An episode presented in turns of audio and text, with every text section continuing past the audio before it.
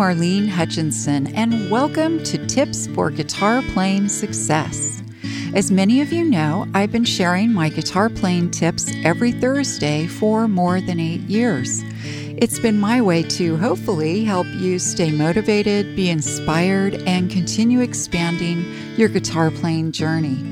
If you're interested in more learning resources like my Thursday Tips blog, my DVDs, books, virtual learning, and more, go to my website, marlenesmusic.com. And for anyone who's listening and feels like you're missing out on all the fun, you can easily join our wonderful world of guitar with my Learn to Play Guitar in a Day program, which you can also find at marlenesmusic.com.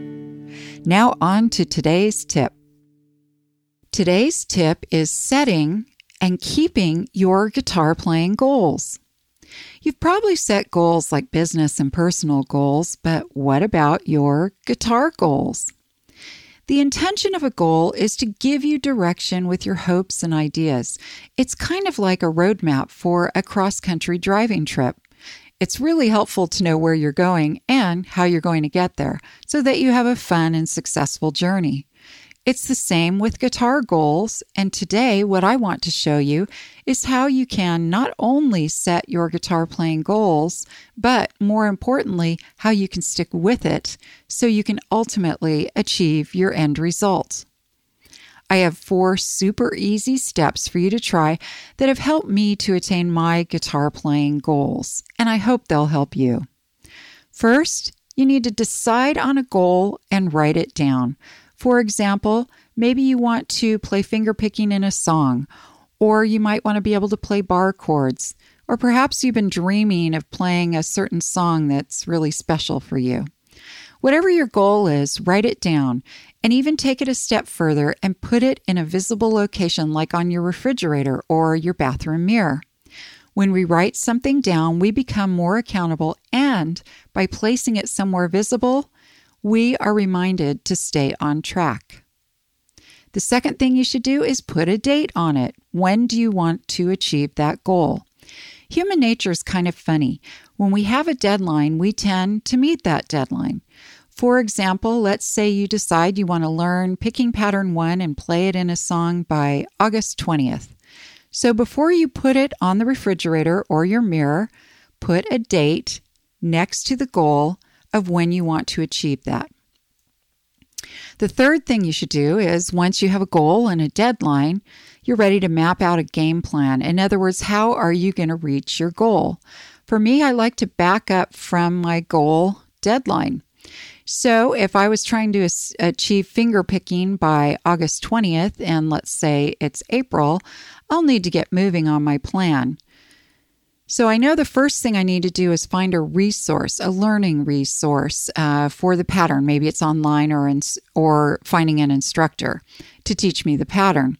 And let's say I set a goal of finding that resource by April 20th. Then I'll want to figure out a practice routine, like doing the picking pattern 15 minutes every day. As a side note, if you want to know how to set up a practice routine, you can listen to my practice routine podcast. The reason it's a good idea to set up a practice routine is because the more you play something, the sooner the muscle memories solidify and the sooner you'll have that skill down. Next, you want to map out the timing of it. So let's say you found the pattern by April 20th. Then let's say you want to work on that pattern and have it down and own it by May 31st, the end of May. And then maybe your plan will continue that by the end of June, so June 30th, you want to be able to change chords while you're playing that pattern. And then let's say by the end of July, you want to begin to be playing really easy songs with that picking pattern. Once you have your game plan scheduled out of when you want to achieve that, put all of those dates in your calendar. And then before you know it, you're there. All right, the last thing I want you to do is tell someone about your guitar goal. When we share our plans with another person, it's another way of being accountable.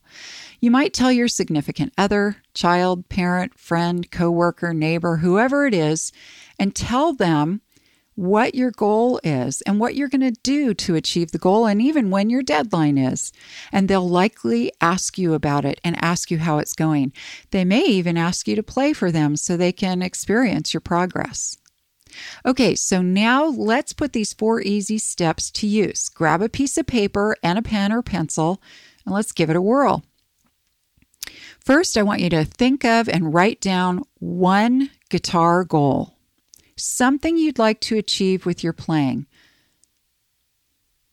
Now, next to your goal, write a date that you'd like to achieve that goal.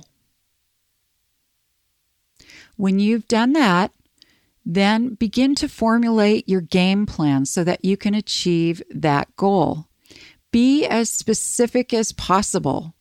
You might want to start with getting your resource, how often you think you should practice, what and how you should practice, for example, warm-ups and then the patterns, and then put the dates of your plan and each part of your plan on your calendar. Okay, now that you have that goal written down with a date and you got a game plan, you need to tell someone about your goals and plans. So write one person's name at the bottom of your paper. That person is the person you're going to tell about your goal. They'll be kind of like your guitar goal buddy. The next thing I'd like you to do is pretty simple. As soon as this podcast is over, go place your goal on your refrigerator or your bathroom mirror.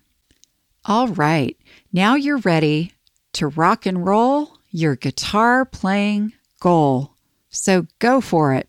Subscribe and invite your friends to subscribe to Tips for Guitar Playing Success. I hope this episode's tip has helped you to continue expanding your guitar skills and knowledge.